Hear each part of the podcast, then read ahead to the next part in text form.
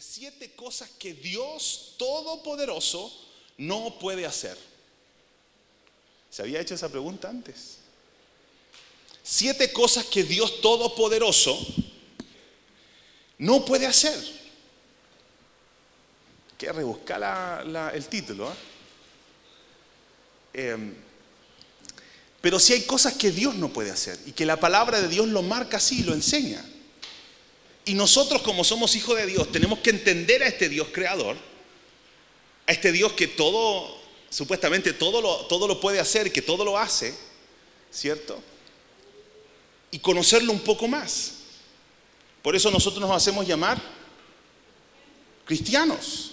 ¿Seguidores de quién? Edu, de Cristo. Y dice que el Padre, el Hijo y el Espíritu son uno en sí mismo. Entonces, cada uno con su particularidad, cada uno con su forma, pero hay cosas que Dios no se puede saltar. ¿Sí? ¿Está interesado en aprender las siete cosas que Dios no puede hacer? Wow. Número uno, Dios no puede contemplar el pecado. ¿Sabía eso?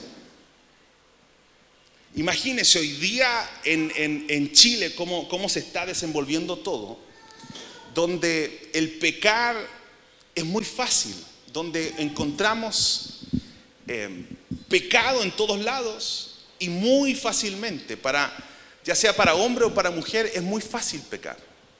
Ahora la pregunta es, ¿qué es pecado? Carlito, ¿qué es el pecado? Cualquier acto que vaya en contra de la voluntad de Dios. Sí. Jaime, ¿qué es pecado?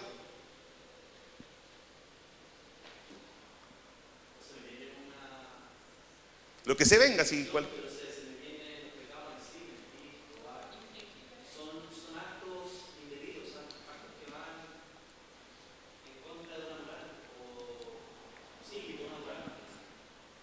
¿Ya? Aquí la hermana dijo infringir la ley. Sí, quebrantar la ley. ¿Qué más es pecado? Eh, Pame, ¿qué se te viene a la mente cuando hablamos de pecado? Actitudes y cosas que no honran a Dios. ¡Wow! Está interesante. La verdad que el pecado es todo aquello lo cual te separa de Dios. Entonces, Dios no puede contemplar el pecado de ninguna manera. ¿Por qué? Porque la forma más pura de Dios es la santidad. Dios es santo. Y lo, lo, limpio con lo sucio, usted no mezcla la ropa limpia con la ropa sucia, ¿no? Porque cada una va en su lugar y cada una corresponde eh, tiene su propio lugar, una en el closet y la otra en el lugar donde hay que lavarla.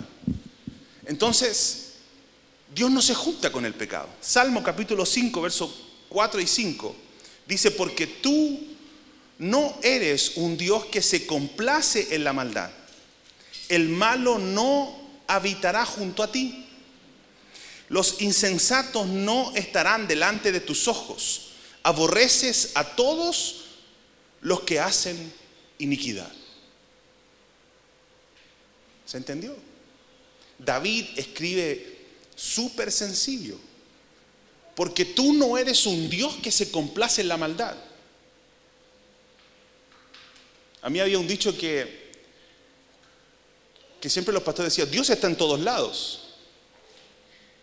Dios está en los lugares donde venden droga, Dios está en los prostíbulos, Dios está en los bares, Dios está en, en, todo lugar está Dios. Pero la bendición de Dios no está en cualquier lugar. Pero la presencia de Dios no está en cualquier lugar. Porque, porque Dios todo lo ve, todo lo, todo lo observa de lejos. Pero la bendición de Dios no está en cualquier lugar. Número dos, siete cosas que el Dios Todopoderoso no puede hacer. Dios no puede mentir. ¿Sabía eso? Son cosas lógicas, pero que a nosotros se nos olvida. Dios no puede mentir. Cuando Dios habla y su palabra nos habla, es verdadero. Dios no se contradice.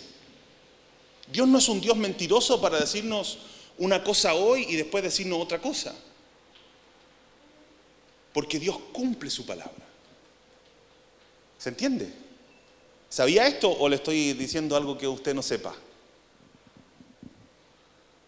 Vi que hay que recordar siempre estos aspectos de Dios. Porque si queremos conocer a Dios más profundamente, necesitamos entender este tipo de cosas. Porque si Dios dijo que nos iba a bendecir, no podemos vivir como si no fuéramos benditos. Porque si Dios dijo que nos iba a sanar y estamos enfermos, ¿cómo, ¿cómo vamos a andar tristes por la vida si Dios nos va a sanar? Porque Dios no miente. Porque la palabra de Dios sigue viva y nos sigue hablando día tras día. ¿No es así? Tito capítulo 1, verso 2 y 3. No, verso 2 nomás en la esperanza de la vida eterna, la cual Dios, que no miente, prometió desde antes del principio de los siglos, en la esperanza de la vida eterna, la cual Dios, que no miente, prometió desde antes del principio de los siglos. Tito, o sea, Pablo le habla a Tito de una manera extraordinaria. Dios no miente. Dios nunca ha mentido. Entonces toda mentira, ¿de quién es? Porque la mentira no corresponde a Dios. Entonces aquí o somos de dos bandos, o de la izquierda o la derecha, no, mentira. O somos del lado oscuro del lado del, ¿me entiende? los mentirosos, siempre mi mamá me decía, los mentirosos no entrarán al reino de Dios. Así que si usted opera en mentiras, tenga cuidado porque Dios no miente. Si somos hijos de Dios, no podemos mentir. Hola. Si somos hijos de Dios, no podemos operar en mentiras. Porque tenemos que procurar ser como Dios, parecernos a Él. ¿Por hoy día estamos tan criticados? Porque la iglesia mintió por mucho tiempo. Porque hoy día nadie le cree a los pastores, porque hoy día lamentablemente no se le, no se le em, permite el mismo respeto a los curas o a la iglesia católica, porque hoy día estamos tan, basureados porque se nos metió la mentira en medio de la iglesia. Porque decimos una cosa frente al púlpito y afuera hacemos otra. Y esa dicotomía es mentira. Hay muchas formas de mentir. Pero nosotros no le servimos a un Dios mentiroso. Yo creo que esto les quede claro. No servimos a un Dios mentiroso. Entonces, si nosotros nos hacemos llamar cristianos, hijos de Dios, no podemos operar en mentiras. Como decía, a mí que me revisen. A mí que me revisen. Necesitamos empezar a caminar en esta verdad. Tres, Dios no puede quebrantar la escritura. Les, estoy hablando cosas que para usted a lo mejor son obvias, pero que son claves al momento de vivir una vida cristiana y de empezar a filtrar lo que escuchamos y lo que creemos. Dios no puede quebrantar la escritura. Juan capítulo 10, verso 35. Si llamó, si llamo dioses aquellos a quienes vino la palabra de Dios y la escritura no puede ser quebrantada. Cristo le estaba hablando a sus discípulos referente a la palabra de Dios. Y que Él no vino porque muchos dijo, tú viniste a abolir la ley, viniste a, hablar en contra de la ley. Y Él dijo, no, la ley no puede ser quebrantada. La palabra no puede ser quebrantada porque es de Dios. Entonces cualquier situación que nosotros hagamos, digamos o caminemos, tiene que estar basada bajo la palabra. Entonces no puede ver, incluso Cristo dijo, si viene un ángel del cielo y se abre y les habla, y les habla en contra de la palabra, se ha llamado anatema, se ha llamado maldito. Mira qué fuerte la palabra. Porque la palabra es la base de todas las cosas. Entonces cuando el pastor viene y les dice algo, no les va a decir algo que vaya en contra de la palabra. Hijo, anda, anda a emborracharte tranquilo nomás.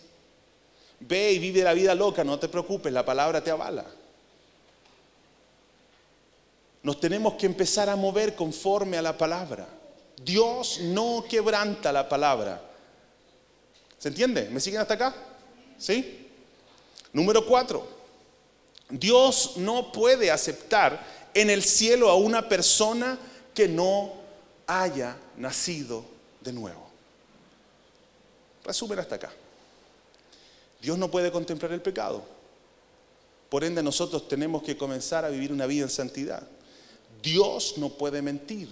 Por ende, toda mentira tiene que comenzar a salir de nuestras vidas para parecernos más a Dios. Número tres, Dios no puede quebrantar la escritura, por ende debemos vivir conforme a la palabra y ningún ministro, ningún líder puede hablarte o darte un consejo que vaya en contra de la palabra de Dios.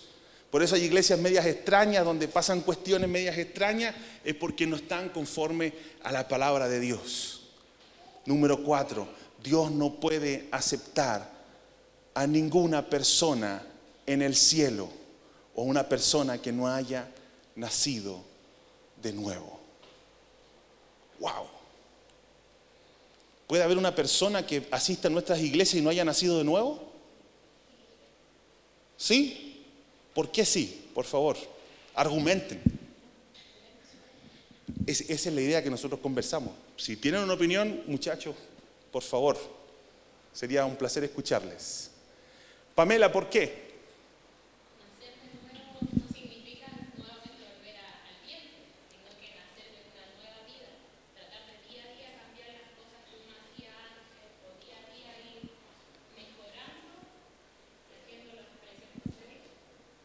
Pero ¿por qué, por qué ocupé el concepto de si hay gente en nuestras iglesias que no ha nacido de nuevo? Porque de repente a la iglesia y eso no significa que, ha conocido realmente ¿Y cómo tú notas eso? Porque hay incoherencia en el actual, en que no se guían por la palabra, por los frutos. Por los frutos. ¿José?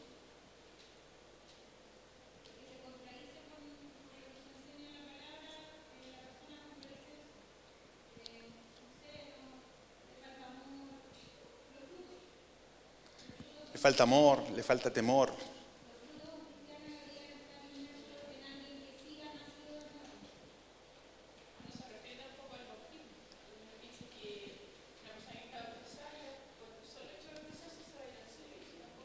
Tampoco es así.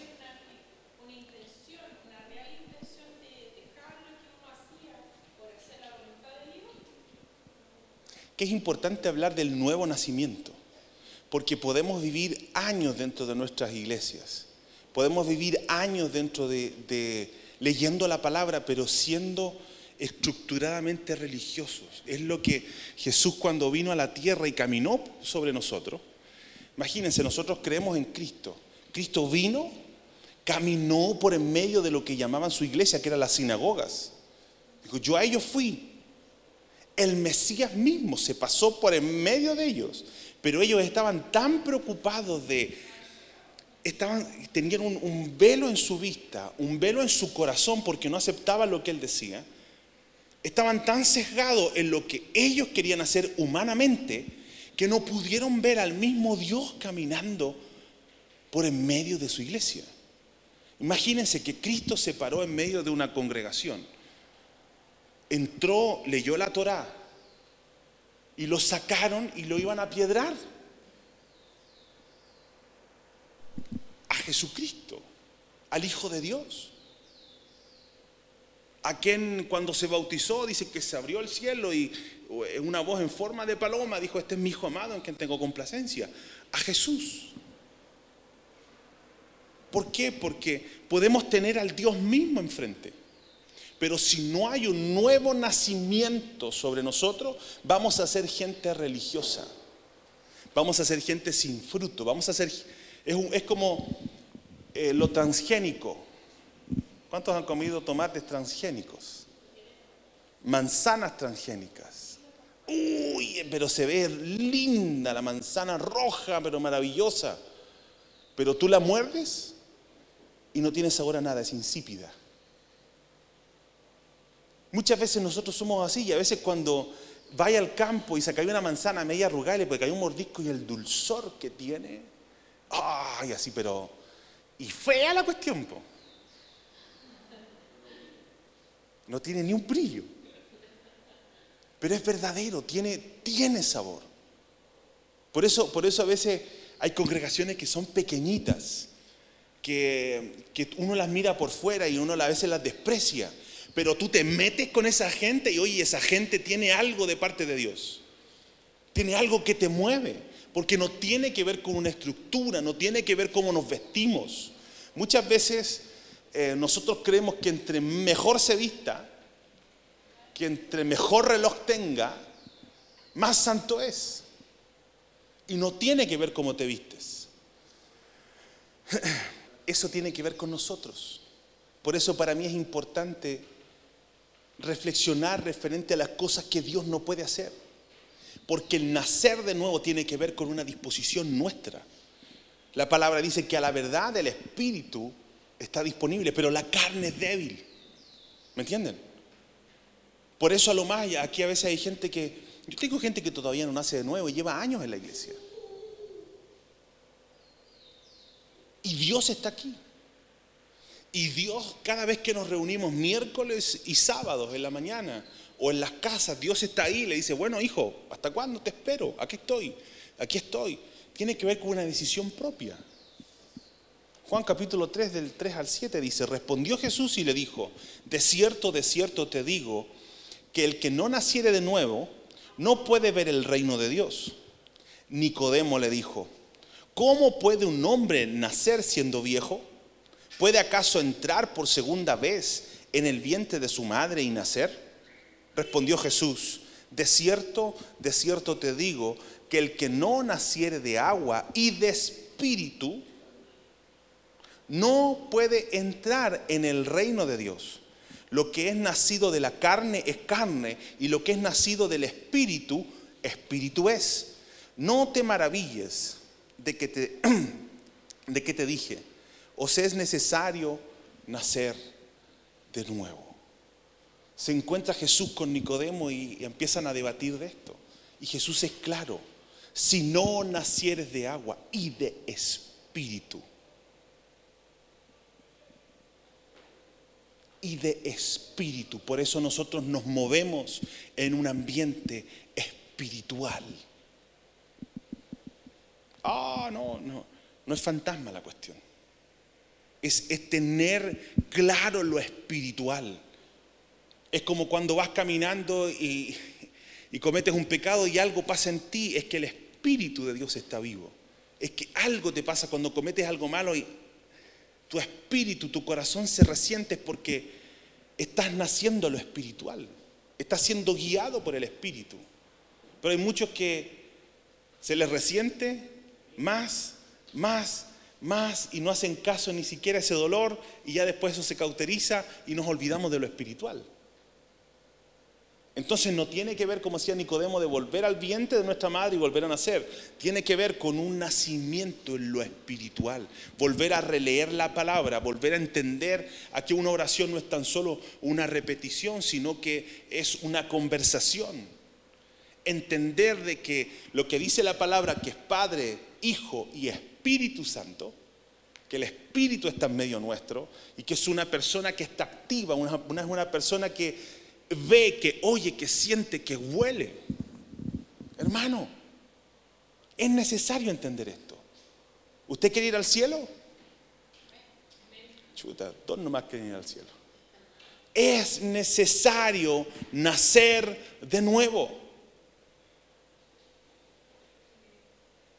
Es necesario nacer de nuevo, no que tan solo parezca, sino que lo seas. Hay que nacer de nuevo.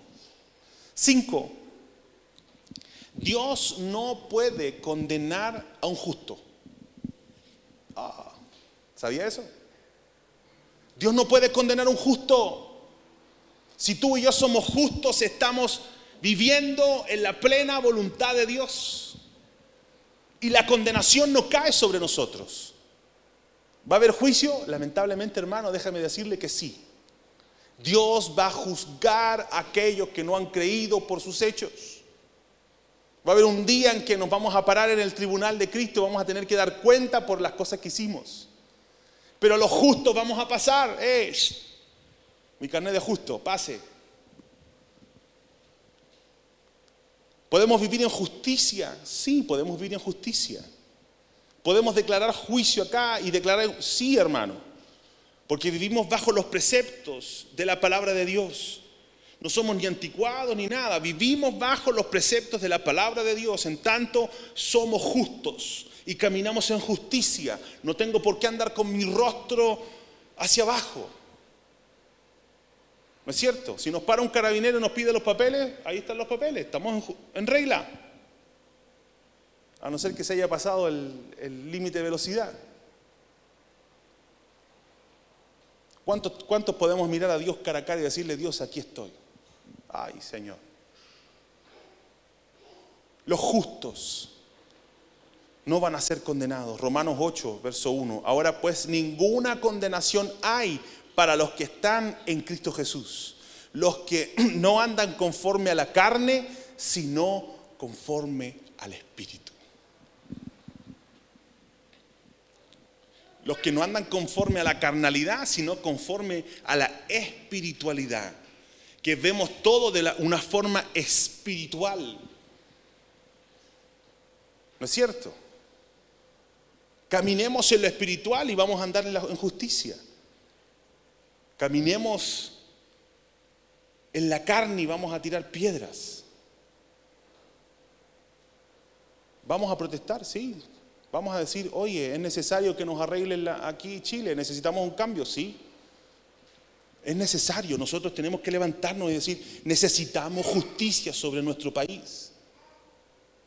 Pero hagámoslo de una manera correcta. No andemos en la carne. Ah, están saqueando el kiosco al lado, vamos a sacar el que rescatamos. Hermano, andemos en el espíritu. Andemos en el espíritu. Es necesario. Seis, Dios no puede abandonar a los suyos. Dios no puede abandonar a los suyos. Dios no te va a abandonar si tú crees en Dios y has puesto a Dios como precepto tuyo en la vida. Dios no te va a abandonar. Hebreos, Hebreos 13. Sean vuestras costumbres sin avaricia, contentos con lo que tenéis ahora, porque le dijo, no te desampararé ni te dejaré. Verso 6. De manera que podamos decir confiadamente, el Señor es mi ayudador, no temeré lo que me pueda hacer el hombre. No temeré lo que me pueda hacer el hombre porque Jehová, Dios, es mi ayudador. Dios no nos abandona. Dentro de esta crisis, Dios no nos va a abandonar, Dios no va a dejar a su iglesia al lado, Dios no va a dejar a sus hijos abandonados. Hermano, por más que digan cosas, por más que se mueva la economía de este país, Dios no nos va a abandonar. Estamos en el hueco de su mano. Yo lo creo. Aunque digan que falta el pan, aunque digan que el agua se va a acabar, yo tengo un Dios que me va a proveer hasta el último día de mi vida todo lo necesario porque yo en mi casa serviremos a Jehová. Y Él es el dueño de todo lo que tengo, porque he creído en un Dios poderoso, en un Dios que sana, en un Dios que devuelve familias, en un Dios que nos quita el velo, que nos permite nacer de nuevo día tras día. Dios no nos abandona, Dios no nos va a abandonar, pase lo que pase. Diga lo que diga el médico, Dios no nos va a abandonar. Él está con nosotros. Verso 7 y último. Dios no puede negarse a sí mismo. Dios no puede negarse a sí mismo. Segunda de Timoteo 2, verso 13. Si fuéramos infieles, Él permanece fiel. Él no puede negarse a sí mismo. Si bien es cierto, mucha gente nos mira como si fuéramos una comunidad de religiosos, como si fuéramos santos, pero no lo somos. Si andan buscando gente santa, aquí no la van a encontrar. Somos gente que tratamos, que nos equivocamos, que nos paramos de la vereda en perseverar día tras día para parecernos más a Cristo. Y el que diga que se parece a Cristo ya va a estar en el cielo. Pero la palabra de Pablo hacia su discípulo Timoteo es fuerte y clara. Si fuéramos infieles, que sí lo somos, porque cada vez que pecamos, decimos, Dios, yo no te quiero al lado mío. Cada vez que cometes un pecado a sabiendas, le dice Dios, yo no quiero, no quiero de ti. Pero si fuéramos infieles, Él permanece fiel. Él no puede negarse a sí mismo. La fidelidad de Dios va a estar hasta el último día de nuestras vidas, hasta que Él vuelva. Él dijo que iba a volver un día. Hasta ese día va a estar la gracia y la fidelidad de Dios para con nosotros. Acercaos pues confiadamente al trono de gracia para hallar gracia en el trono de Él. Hermanos, Dios no se puede negar a sí mismo. Es necesario que entendamos esto. Hoy más que nunca necesitamos levantarnos en espíritu y en verdad. Hoy más que nunca es necesario que la gente que alguna vez leyó la palabra y creyó que se levante diciendo, yo soy un cristiano verdadero. Yo soy alguien que pueden decir, soy digno de imitar. No soy santo, no soy el mejor, pero cada día trato de parecerme más a Él. Hay situaciones en la vida en las cuales Dios no la va a controlar, porque tú y yo decidimos cosas que pasen en nuestra vida. Tú tienes la puerta en tu corazón de decidir a quién dejas entrar y a quién dejas salir. Tu día, día tras día tomas decisiones de si quieres estudiar o no quieres estudiar. ¿No es así? Y si no estudias vas a tener que pagar las consecuencias de tus, de tus decisiones. Y si tú sabes que la persona que viene no es, del, no es del mejor lado, vas a tener que pagar la consecuencia de haberle abierto la puerta. Porque Dios dice que frente a nosotros pone el camino del bien y del mal, de la vida y de la muerte. Pero nosotros tenemos que decidir. Proverbios dice que hay muchos caminos que parecen de bien, pero al final son de muerte. Y la única forma de que nosotros em, aprendamos, hermanos, esto es naciendo de nuevo. Es viviendo en el Espíritu. Es que nos dejemos guiar por el Espíritu de Dios. Que no sea tan solo una palabrería que no sea tan solo una facha, sino que cada vez que tú te dejes guiar por el Espíritu, que digas, sí, lo voy a hacer. Seas obediente a lo que Dios te dice al caminar, vas a estar en gracia, vas a estar en amor, vas a estar en plenitud, vas a ver una vida plena. Nuestro Dios es un Dios extraordinario, un Dios todopoderoso, un Dios que lo puede hacer absolutamente todo. Dios puede regenerar nuestro corazón, Dios nos puede dar una nueva mirada, Dios puede hacer crecer el cuerpo humano de una manera extraordinaria. Hemos visto cosas increíbles y sé que las vamos a seguir viendo, pero necesitamos entender esto. Necesitamos conocer más a Dios. Necesitas entender que cada vez que peques, Dios te va a mirar de lejos. Necesitas entender que para ir al cielo necesitas nacer de nuevo. Necesitas entender que Dios no se niega a sí mismo, que la palabra de Dios es nuestra guía. que nada se salta la palabra de Dios. Sed santo, dice la palabra, porque yo lo soy. Es necesario que podamos entender y conocer más a Dios. Amén. ¿Qué tal si inclinan su rostro un segundo?